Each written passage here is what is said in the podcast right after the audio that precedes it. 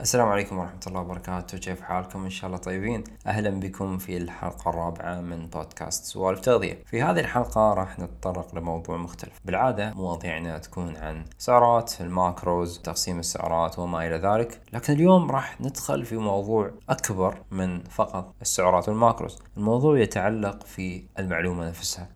هل هذه المعلومة اللي أنا ياس أسمعها هالأيام صحيحة ولا غلط؟ الكثير الكثير من الناس هالفترة شو يسوي؟ يتابع 17 واحد له علاقة في التغذية كل واحد فيهم يشرح معلومة قد يكونون كلهم صح وقد يكونون كلهم غلط وقد يكون عندك خليط ما بين الصح والغلط أشخاص ينشرون معلومات صحيحة وأشخاص عندك ينشرون معلومات خاطئة أنت شو يستوي عندك لما عندك خمس أشخاص يقولون معلومة وخمس أشخاص غيرهم يقولون معلومة مناقضة للمعلومة اللي الخمسة اللي قبلهم قالوها. شو يصير عندك في هالحالة؟ في هالحالة أنت تقول منو الصح فيهم؟ أنت تطلع ضايع ما بينهم. بعطيك مثال. في موضوع خسارة الوزن. أنا بقول لك الموضوع هذا يعتمد اعتماد كلي على عدد السعرات الحرارية الداخلة وعدد السعرات الحرارية الخارجة من الجسم. لكن بس يبى تتابع مدرب آخر بيقول لك لا ما له علاقة. لازم نبضات القلب تكون ما بين هذا الرقم وهذا الرقم عشان تقدر تحرق دهون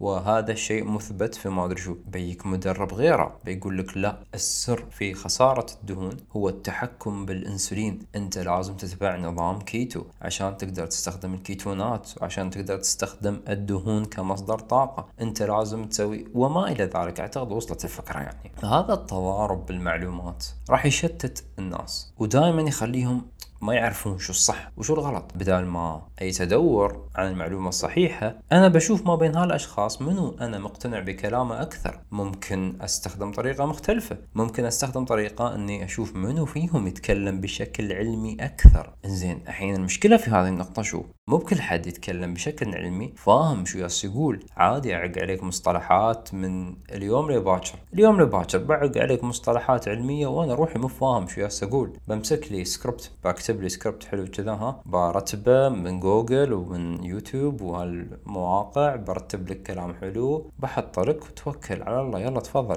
شو رأيك بهالكلام؟ كلام موزون، كلام علمي، لكن في النهاية أنا مو فاهم شو أقول. يا ألخبط المواضيع كلها ببعض، بعطيك أسامي هرمونات أنت لا عمرك سمعت فيها ولا تدري بها، أنت بتقول أوف؟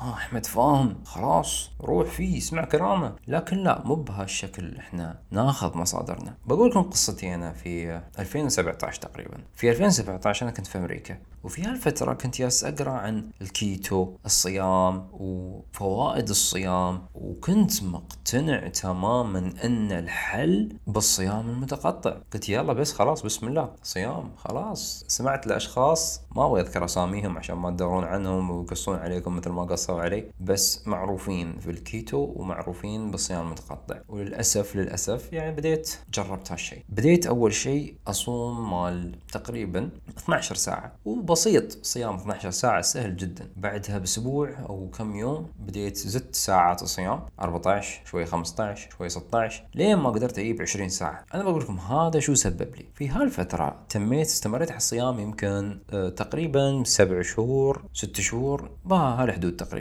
في أشياء حلوة استفدتها من الصيام المتقطع. ما بقول لكم في خسارة الدهون. لا. في مثلا مثلا أن جسمي بدأ يتعود على الأكل متاخر يعني كنت أبدأ أبدأ أكل. ركزوا وياي. كنت أصوم 20 ساعة وأبدأ أكل سبع المغرب. يعني 20 ساعة صايم باقي من اليوم أربع ساعات. هاي الأربع ساعات من سبع ل 11 أنا هاي كلها ضرب أكل بس. و... وعشان ما عندي وقت وكنت أحتاج إني أخلص كالوريز مالي كنت ماخذ يمكن 2800 2500 calories ذيك الفترة. وكنت لازم أدخل وجبات يعني كل شيء. ما عندي وقت إني آكل خضار ما عندي وقت إني آكل فواكه. ليش؟ لأن كلت هالأشياء راح أشبع. شبعت ما بقدر أسكر سعراتي ما بقدر أسكر البروتين. فهالأشياء انلغت من نظامي. وهذا شيء غلط. هذا شيء غلط. أنت لما تنظر إلى نظام غذائي ما تنظر على أساس إنه فقط بروتين carb دهون. إذا فكرتها صوديوم إذا دخلت كوليسترول لا. أنت تنظر إلى النظام هذا أنت إيش كثر ماي تشرب إيش كثر الألياف اللي تدخلها شو الخضار اللي تاخذها شو الفواكه اللي تاخذها شو مصادر الفيتامينات شو مصادر المعادن. هل أنت فقط معتمد على المكملات ولا أنت تاخذ أغذية كاملة؟ في وايد نقاط تخلي نظامك متكامل. بعد فترة شفت إني أطلع هالأشياء من نظامي بقول لكم باختصار يعني ما اكتسبت شيء في هالفترة اللي قضيت فيها الصيام المتقطع ما اكتسبت شيء من ناحية خسارة الدهون. أه ما اكتسبت شيء من ناحية البناء العضلي. الشيء الوحيد اللي كان حلو إني كنت مسيطر على الجوع. 20 ساعة يا جماعة ما أبالغ وياكم إن ما كنت أفكر بالأكل ولا كنت أحس بالجوع. وذيك الفترة سبحان الله يعني كان علي ضغط شديد من الدوام. فاحتجت إني أكون مركز في الدوام.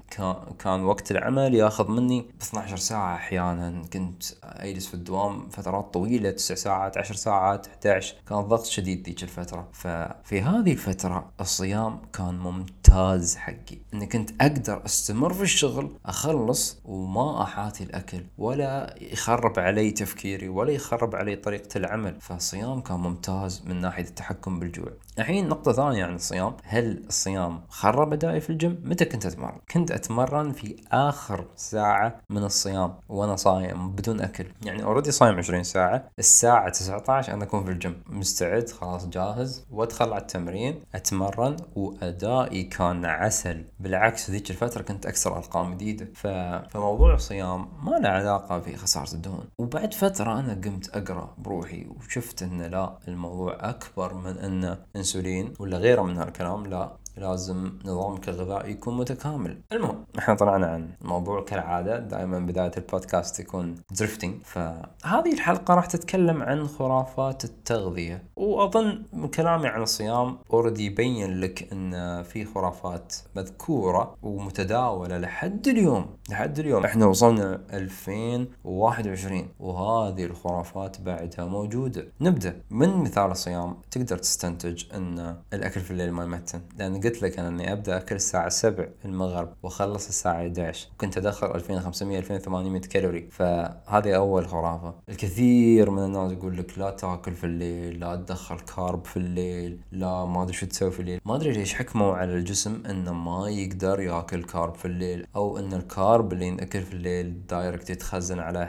هيئة دهون. بس لما تفكر في هذه الخرافة تشوف إنه okay إذا أنا ما كنت فاهم في التغذية إذا ما كنت فاهم وما عندي أي فكر okay ممكن تمشي عليه. شو يقول لك؟ يقول لك أنت طول اليوم تتحرك تمشي تاكل تركض تتمرن وما إلى ذلك فاكيد تحتاج طاقة. في الليل أنت رايح تنام. إذا كلت carb هذه الطاقة وين بتصير؟ أذكر يوم كنت ما أدري أي سنة تسمع هالكلام تقول أوه صح صح صح كلامهم. خلاص اقطع carb اقطع carb بس شي صدور دياي ناشفة في الليل. بسم الله توكلنا. ما ما يستوي يا جماعة ما يستوي يا جماعة. في وايد أشياء تدخل في ال metabolism. بغض النظر عن النشاط الرياضي. انت تتكلم عن النشاط الرياضي والنشاط الغير رياضي okay هذول يحرقون. لكن الجزء الأكبر من السعرات تحترق في ال BMR أو ال basal metabolic rate ياخذ وايد أكثر من أي شيء ثاني من السعرات تنحرق هني إلا إذا أنت طبعا حبيت تشد حيلك في الرياضة وتميت تسوي رياضة لين ما طفت ال BMR لكن by default ال BMR هو أكثر جزء يحرق سعرات. فهذه أول خرافة.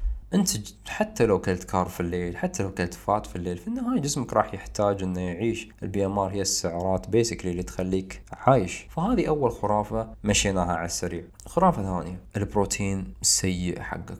فهذه الخرافة تنقسم إلى قسمين القسم الأول اللي هو ال bone loss أو خسارة العظام والقسم الثاني اللي هو الفشل الكلوي وهذا الشيء الكثير الكثير يقول لا تاكل بروتين وال protein powder تسبب فشل كلوي ودائما يخصون ال protein powder دائما يخصون ال protein powder في هذا الموضوع الحليب فيه بروتين البيض فيه بروتين اللحم الدياي السمك الربيان وما إلى ذلك هاي الأشياء كلها فيها بروتين. ليش ال protein powder أو هذا ال powder اللي أصلا مستخلص من الحليب يسبب فشل كلوي بس الحليب نفسه ما يسبب فشل كلوي. بيقول لك لا كمية البروتين عالية ومتركزة مع قطعة ستيك فيها بروتين أكثر فما تقدر تجادلهم ال research في هذه النقطتين اللي هي خسارة العظام والنقطة الثانية اللي هي ال kidney damage أو الحصوات العلم أثبت أن هالشيئين ما لهم أي صلة بالواقع. ما في دراسة راوت أن ال بروتين قاعد ياخذ الكالسيوم من العظام يخرب ولا في دراسة أثبتت أن في فشل كلوي بل في دراسات وصلت أربعة فاصلة أربعة أعتقد إذا ما خاب ظني جرام بروتين لكل كيلو جرام من وزن جسمك مشوها على الأشخاص هذه. ما صابهم ولا شيء. وأنا ياس أكلمك عن أربعة فاصلة أربعة. وإحنا بالعادة شو نقول حق الناس؟ ال range ما بين 1.6 إلى 2.2 ويختلف طبعا إذا كان هدفك بناء عضلية أو خسارة دهون بس أنت ولا شيء مقارنة بالأشخاص اللي كانوا في الدراسة ياخذون 4.4 الخرافة التالية الديتوكس. أتمنى إذا في شيء في الدنيا راح ينقرض. أتمنى أن ال detox ال detox ينقرض. هذا الشيء متعب جدا لأنه دائما يقول لك يلا الحين بتبدأ نظام غذائي أول شيء تسويه لازم تسوي ديتوكس. شو يعني ديتوكس؟ شو يعني؟ شو ياس تسوي أنت؟ لا يعني تخلص السموم ياس تطلع السموم من جسمك. نعم نعم طلع السموم كلها من جسمك. هي وكليتك. شو شغلتها؟ خلاص يعني بتاخذ ديتوكس كليتك نعطيها إجازة شو السالفة؟ ما ينفع يا جماعة. الديتوكس مجرد تسويق مجرد تسويق. وايد شفنا diet العصائر و diet الخضار و diet الطماط و diet الخيار فقط ويوم كامل بس تشرب شوربة. ليش يا تعذب نفسك ليش يا تعذب نفسك للأسف للأسف أي شخص اتبع هذه الأنظمة. خسر 20 كيلو فرضا فرضا يعني قدر يتحمل وقدر يخسر 20 كيلو. مستحيل أو صعب جدا جدا إنه يحافظ على هذا الوزن اللي خسره كله. غالبا غالبا يرجع ويزيد في الأكل يمسخها زيادة. يعني إذا قبل كانوا هم مخربنها يعني قبل ما يبدأ الديتوكس ماله إذا قبل هو مخربنها ياكل 3000 بعد ما يخلص فترة الديتوكس شهر شهرين ثلاث راح ياكل موب 3000 راح ياكل 20000 وبعدها يلا خذ الوزن. بس يرجع يرجع يرجع لين ما يوصل الوزن اللي بدأ فيه ويطوفه بعد. فالديتوكس يعني هاي بشكل عام هالشيء الكلى قاعد تسويه ليش قاعد تدخل عصائر و okay أنا مو بس أقول لا تشرب عصاير لا. دخل خضار دخل فواكه تحب عصير تفاح دخل تحب عصير برتقال خضار celery ما أدري شو العصير اللي يعيبك. بالعكس ممتاز ممتاز جدا. لكن لا تعتمد على نظام يقول لك بسوي ديتوكس. ويعطيك package 60 عصير بس أنت أسبوع كامل بس تشرب لي هالعصاير عشان ينزل وزنك بسرعة وينظف جسمك ويطرد كل السموم ويطرد الدهون. ما يستوي يا جماعة. الخرافة اللي بعدها. وجبة الإفطار. بس بتقول لي ها شو تقصد وجبة الإفطار؟ شو يعني؟ هي عمركم سمعتوا في المقولة اللي تقول وجبة الإفطار أهم وجبة وإذا ما أكلت وجبة الإفطار راح تخرب على الميتابوليزم مالك وراح يصير الحرق عندك بطيء جدا. هذا الكلام كلام فاضي فاضي فاضي جدا ما له أي صلة بالعلم.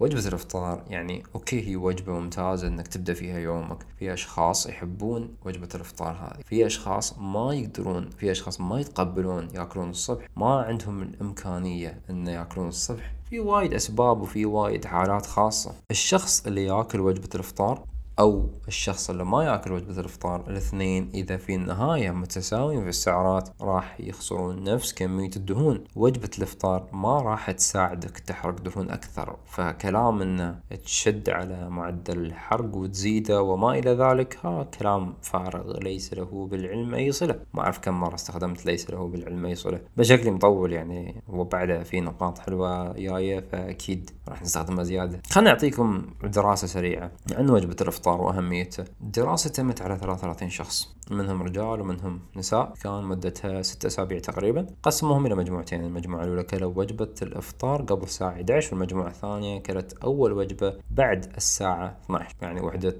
تريقت والثانية لا. يعني بيسكلي استوى غدا الموضوع عقب الساعة 12 في المجموعتين معدل أيضا نفسه. ما في فرق. مو بلأن أخذوا وجبة الإفطار زاد الحرق عندهم وحرقوا سعرات أكثر وخسروا وزن أكثر. لا يعني في النهاية في النهاية إذا وجبة الإفطار تناسبك كلها إذا نمط حياتك يسمح لك تاكلها كلها ممتاز. إذا نمط حياتك ما يسمح لك تاكلها لا تجبر نفسك. مو بشيء أساسي لا تجبر نفسك. أهم شيء في النهاية تسكر احتياجك من السعرات وتسكر احتياجك من البروتين. إذا أنت سويت هالاثنين أمورك طيبة. الحين بيطلع لي واحد بيقول لي هو الكارب والفات؟ الكارب والفات يعني دخل حسبته أنت حاب تطور من مستواك بشكل كبير. أما كشخص lifestyle الكثير الكثير يحسون بضغط في موضوع ال carb وال fat إن ال tracking كل شيء من هالأشياء مزعج مزعج جدا. أنا انزعج من هالشيء. وصار لي ما أدري كم سنة I track my macros فال tracking مش سهل مش للكل طبعا. أنا إذا أحب ال tracking راح أسويه. أنا لكن إذا ما أحس إن هالشيء يناسبني ويناسب نمط حياتي ما راح أسويه. فحاليا أنا صار لي أكثر من سنة.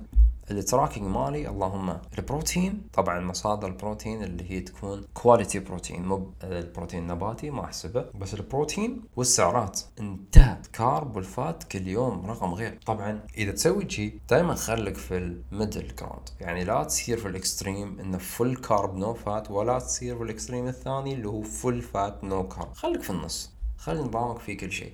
فمن هالناحية أنت راح تكون أمورك طيبة إن شاء الله. الخرافة اللي بعدها أحلى وحدة هذه. من كثر ما وعدتها في الحساب أحس يعني عاد بتقوم منها. فوائد ال cardio على معدة فارغ. موضوع حلو صح؟ دائما نسمعه تعرف متى يطلع هالموضوع؟ يعني هذا الموضوع أكثر فترة هالموضوع يتداولونه في رمضان. قبل الفطور كل حد شاد الهمة قاعد يجري يسوي cardio تقول له شو السالفة؟ يقول لك صح. الحين انت جسمك في carb مرفوع الانسولين فاذا الانسولين مرتفع ما راح تحرق دام إن الحين الانسولين نازل قبل الفطور بدقيقتين تصير تسوي cardio. هني انت تحرق الدهون حرق راح تحرق كل الدهون الموجودة عندك. كلام حلو كلام وايد حلو. يعني okay في الدراسات اللي سووها على مجموعتين المجموعة اللي سوت cardio على معدة فارغة ومجموعة اللي سوت cardio بعد الأكل. كلام هذا كان صحيح. يعني شفنا في البداية إن المجموعة اللي سوت cardio على معدة فاضية استخدمت الدهون كمصدر طاقة أكثر من المجموعة اللي سوت ال cardio بعد الأكل. إنزين الحين حط لي خطين تحت استخدمت الدهون كمصدر طاقة. استخدام الدهون كمصدر طاقة لا يعني إنك راح تخسر وزن. هذا الشيء يستوي في يومنا كله يعني تستخدم الدهون كمصدر طاقة تستخدم ال carb كمصدر طاقة. في النهاية ال total أنت كم يالس تحرق دهون كمصدر طاقة وكم يالس تخزن دهون هالشيء يستوي يوميا عندك. هالدراسة خلنا نكمل لكم الدراسة بعد ما قلت هالنقطة. نكمل لكم الدراسة هذه. في نهاية الدراسة الحين حطوا في بالكم إن اللي استخدموا ال cardio قبل الأكل استخدموا الدهون كمصدر طاقة أكثر أكثر من اللي سووا cardio بعد الأكل. الواحد بيتوقع انه okay حلو ممتاز يعني المجموعة هذه راح تخسر وزن أكثر صح؟ لا في النهاية نفس الشيء. في المجم... المجموعتين في نهاية الدراسة مجموع الوزن اللي فقدوه نفس الشيء. فهذه أيضا خرافة متعبة. دائما تطلع دائما تطلع. وكثر ما سكتها ترد تطلع مرة ثانية. وكثر ما نزلنا بوستات عنها ترد تطلع مرة ثانية. إذا تحب ال cardio على معدة فارغة أو أول الصبح أو بدون ما تاكل شيء ممتاز جدا بتوكل كمل عليه. ما راح أخرب عليك. لكن إذا تحب ال cardio بعد الأكل بعد ممتاز. أنا أتمنى المجموعة اللي تحب cardio بعد الأكل والمجموعة اللي تحب ال cardio قبل الأكل ما يتضاربون. في النهاية سووا cardio. ممتاز. الخرافة اللي بعدها. هذه حلوة. أيضا من الخرافات اللي مب راضية تموت. الحين إذا شخص منا صار خذ دونت وهو في diet أو في نظام غذائي أغلب الأشخاص راح ينظرون إليك بنظرة حقد أو نظرة استعجاب أو استغراب. انت مو بتقول تسوي diet؟ إيه. ليش يالس تاكل حلاوه؟ ليش يستاكل دونت؟ ليش يالس تاكل ما أدري شو؟ إيه عادي من ضمن احتياج السعرات. هذا الجواب هذا الجواب مش موجود في معجمهم. ما عندهم هالفكرة فكرة انه من ضمن احتياجي عادي. هذه الفكرة للأسف مش موجودة. فدائما ينظرون لك نظرة شو يسوي هذا؟ ما يعرف شو يسوي يا رجال. خله خله خله خله يضحك على عمره ولا بيضعف. مشكلة آخر شيء أنت تضعف. بس هذه النقطة دائما في أكلات اللي هي clean eating لازم أكلك يكون ناشف صدور دياي وبروكلي وعيش أبيض وما أدري شو. إذا تحب هالنوع من الأكل ممتاز توكل. لكن ما له داعي أبدا ما له داعي. العامل النفسي وايد وايد وايد مهم. هذه يعني من إحدى الخرافات. عشان نطيح بهذه الخرافة لازم شوية شوية نفتح الموضوع هذا. السعرات هي سعرات سواء كانت من البروكلي أو من الدونت فهذه السعرات تساوي هذه السعرات لأن في النهاية السعرات هي حالها حال المتر حالها حال الفولت حالها حال الواط هي وحدة قياس طاقة. هي وحدة قياس يعني ما يستوي. أنا أقول المتر من بيتنا للمدرسة خمسة أمتار. بس حذاء المدرسة في مسيد. ما يستوي أقول من بيتنا للمسيد ثلاث أمتار ونص. إنزين الاثنين حذاء بعض. كيف هذا استوى خمسة أمتار وهذا استوى ثلاثة أمتار ونص؟ ما يستوي. شايفين الموضوع كيف يعني غريب وعجيب؟ فلهذا السبب السعرات هي سعرات. شو اللي يختلف؟ مصدر هذه السعرات هو اللي يلعب دور. لذلك أنا قلت لك بروكلي وقلت لك donut. okay الاثنين يعطونك سعرات حرارية في النهاية نفس الشيء لكن الفرق وين؟ الدونت ما في مغذيات صغرى. ما في فيتامينات ما في معادن كمية البروتين قليلة. عندك مثلا البروكلي عندك فيتامينات عندك معادن عندك phytochemicals عندك وايد أشياء مفيدة داخلة. فرضا مثال آخر عشان يكون أوضح الدي اي والدونت ليش اخذت البروكلي الحين بقول لكم.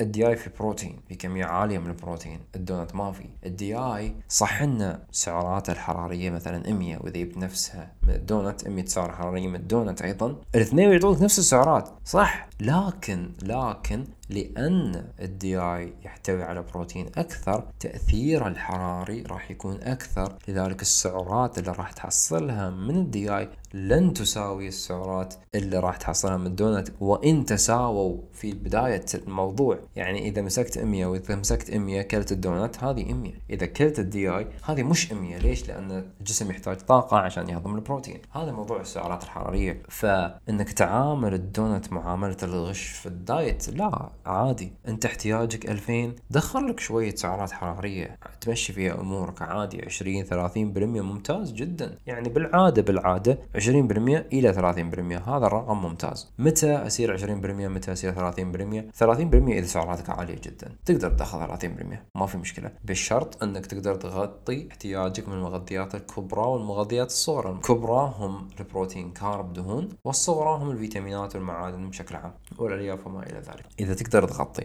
متى أنزل 20 متى أنزل أقل من 20 إذا احتياجك للسعرات قليل جدا وإضافتك ل 20% قد يعيق وصول المغذيات الصغرى والكبرى لجسمك لذلك تقلل أكثر. فإذا 20 ما تناسبك نزل 15 إذا 15 ما تناسبك 10 وما إلى ذلك. بس بشكل عام 20 يعتبر ال benchmark حق ال flexible diet الخرافة اللي بعدها لازم آكل بعد التمرين مباشرة ولا راح أضيع كل البناء العضلي اللي سويته داخل جيم سمعتوا هاي صح؟ مرت عليكم قبل؟ أكيد أكيد مرت عليكم قبل. هذا الموضوع موضوع أعمق من إني لازم آكل بعد الجيم مباشرة عشان أبني عضل. لا البناء العضلي فيه وايد نقاط كثيرة تدخل داخل داخله ومن هذه النقاط أنت كم ساعة تنام؟ هل يالس تتمرن مدى حركي كامل؟ كم يوم يالس تتمرن شو شدة تمرينك؟ شو السعرات اللي تاخذها؟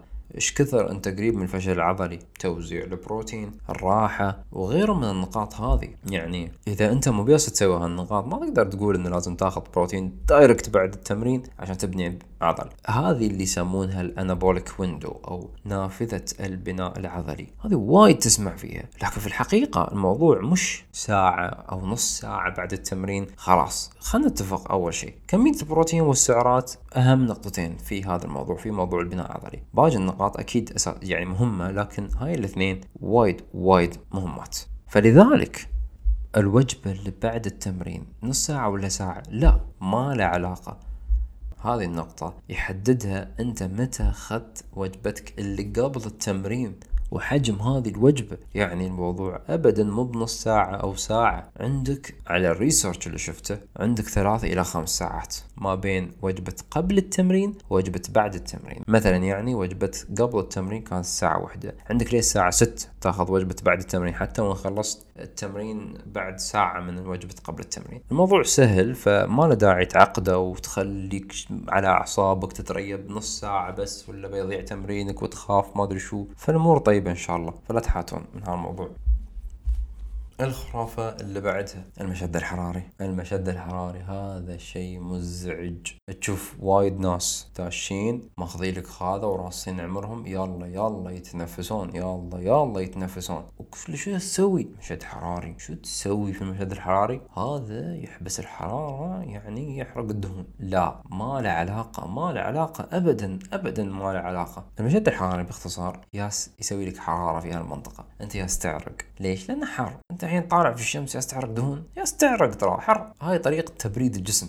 فجسمك قاعد يبرد نفسه. انت تقوم تتحرى هاي دهون. هذا ماي ياس يطلع من جسمك. صح إنك تشوف الميزان ينقص سير اشرب ماي. هذا الماي اللي طلع كله راح يرجع. ف انت مو بس تسوي شيء في المشد الحراري غير إنك ياس تضيع وقتك. ولا والأخس من هذا كله اللي يجيب المشد الحراري قبل ما يلبس المشد يجيب لك ها تشوفون النايلون مال المطبخ؟ يلفه على بطنه وعقب يلبس لك المشد الحراري يقول لك مرة كتم الدهون كتمة. خل تختنق. من قال لك ياس تتنفس؟ هذه الدهون هاي تتريا هو عشان تتنفس وانت ياس ما يستوي يا جماعة ما يستوي. هذه الخرافة بعد للأسف منتشرة منتشرة بشكل كبير.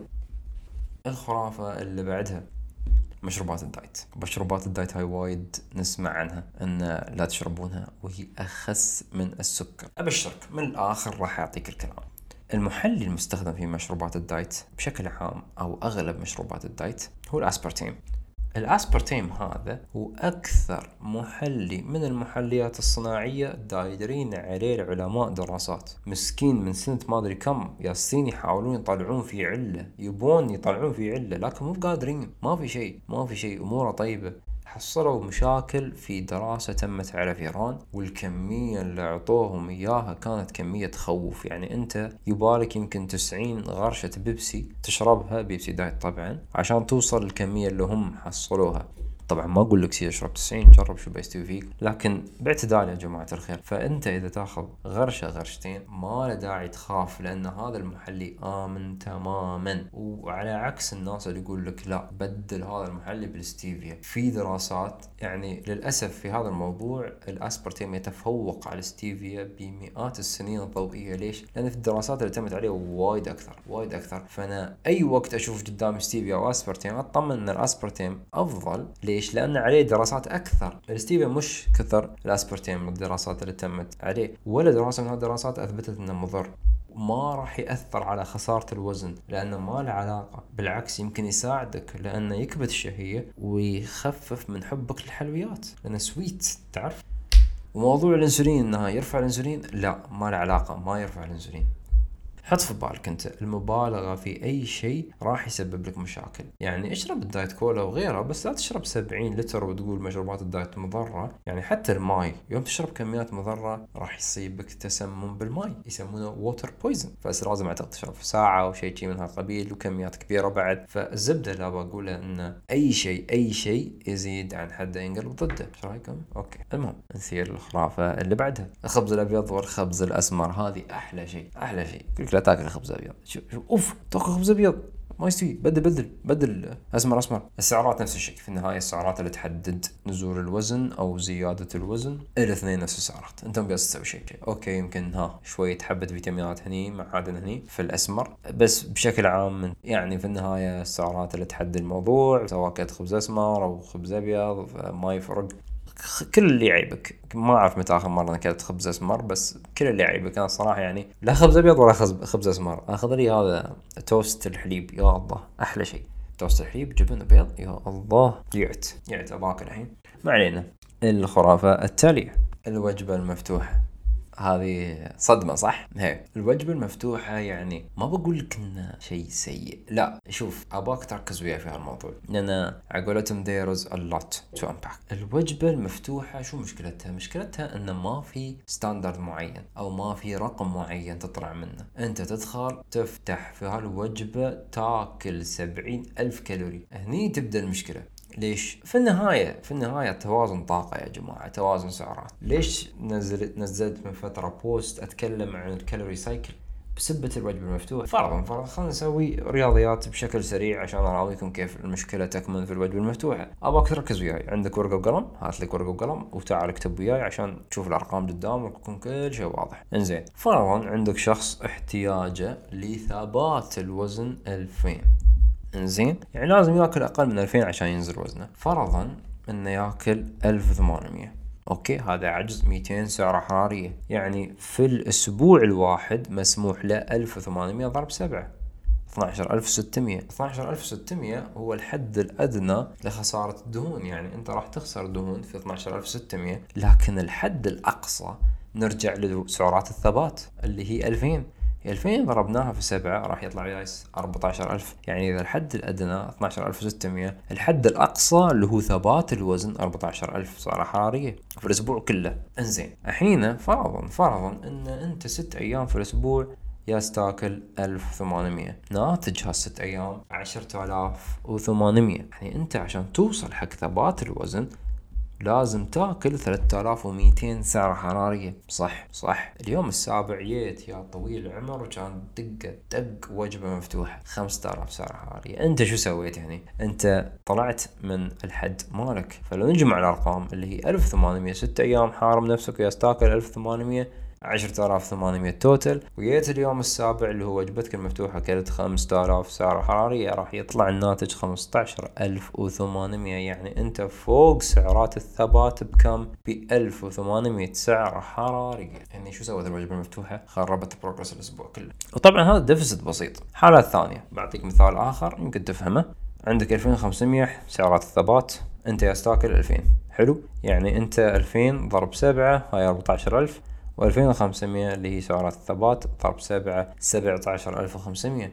فإذا أنت إذا طول الأسبوع ملتزم ويا ستاكل ألفين لهم ستة أيام 12 ألف سعرة حرارية. وجيت آخر يوم أيضا كلت 5000 سعرة حرارية راح يطلع الناتج 17 ألف. شو يعني؟ يعني أنت طول الأسبوع ياس تنزل نفسك deficit 500 عشان في نهاية الأسبوع محصلة ال deficit مال الأسبوع كله يكون 500 سعرة حرارية فقط. مو ب 500 كل يوم لا 500 فقط. يعني إذا أنت مستمر على 2000 سعرة حرارية الأسبوع كله راح يطلع الناتج 14000 يعني 14000 إذا طرحتها من 17500 ال deficit مالك 3500 يعني ها تقريبا نص كيلو من الدهون كنت بتخسر. لكن في الحقيقة أنت فقط ال deficit مالك ال total كان 500 سعرة حرارية. فأنت حتى يعني ما أقدر أقول إنك خسرت ربع كيلو دهون. هذا أقل بكثير ولا شيء. فأتمنى موضوع الوجبة المفتوحة وضح. يعني okay هي وجبة ممتازة إذا مو يالس تبالغ. زين شو أقدر أسوي؟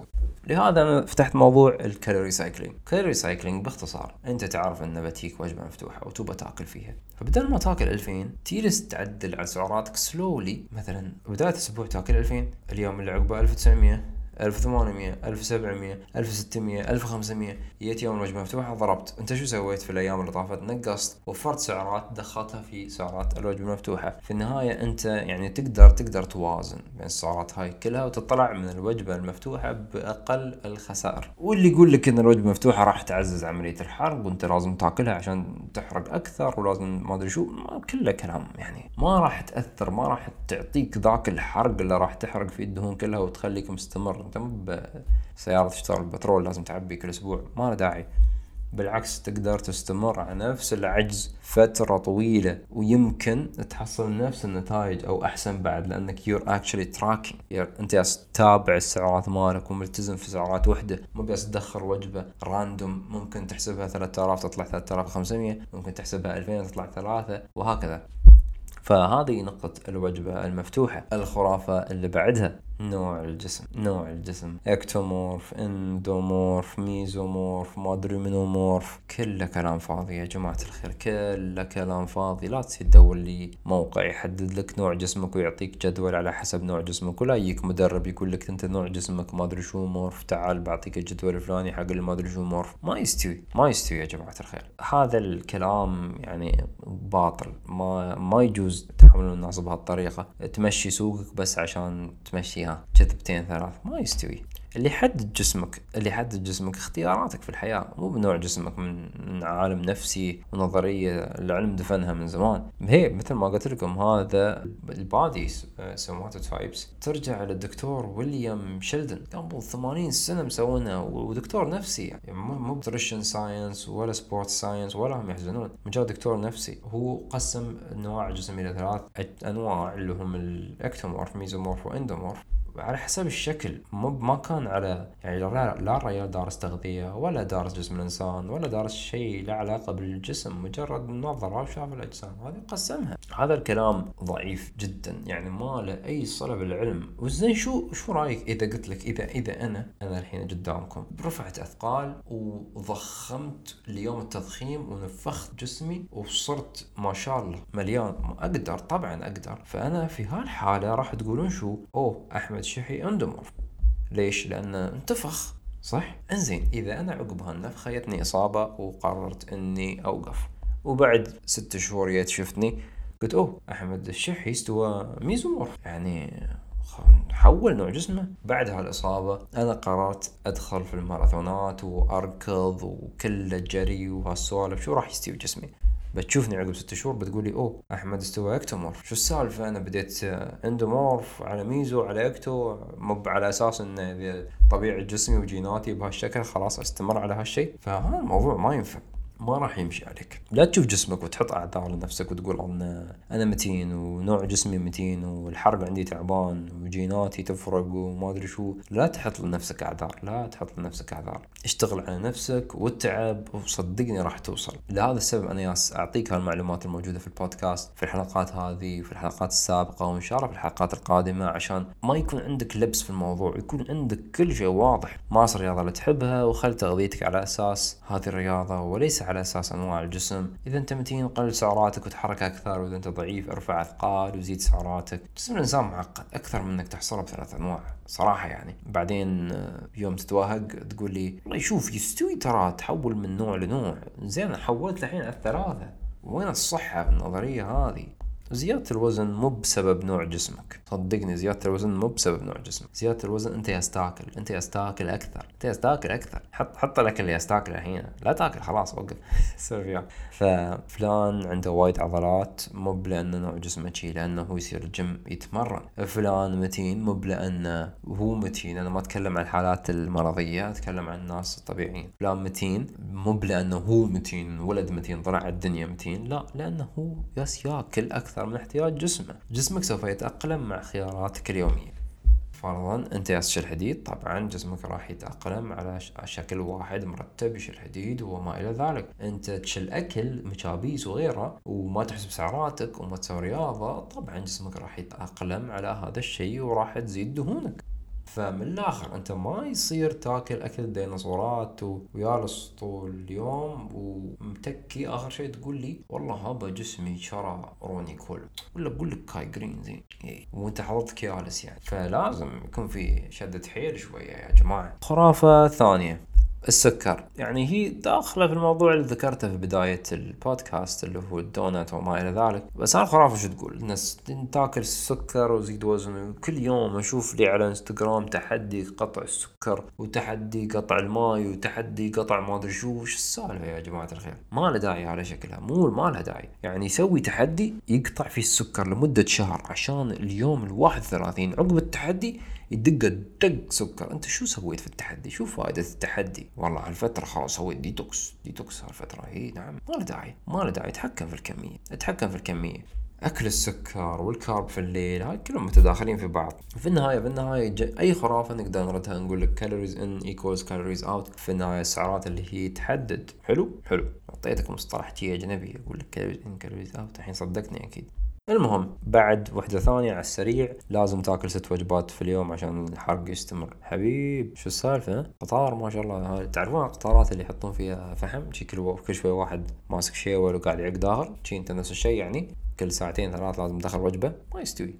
ما يا جماعة. الحرق اموره طيبة. إن شاء الله تاكل وجبة واحدة في اليوم كله. إذا أنت تغطي احتياجك من السعرات والبروتين أمورك طيبة أمورك في السليم إن شاء الله. متى؟ متى؟ ها خطين. متى تحتاج تاكل ثلاث أو أربع وجبات في اليوم؟ إذا هدفك البناء العضلي لأن البناء العضلي يفرق. وجبة واحدة إلى ثلاث وجبات أربع يفرق. أربع أو ثلاث لهم أفضلية على وجبة واحدة أو وجبتين. وأربع وثلاث تقريبا نفس النتائج. خمس ست سبع ثمان ما لهم أفضلية على أربع وثلاث فاطلع من ثلاث وطالع تبى تكون في سليم خليك في أربع حق البناء العضلي طبعا.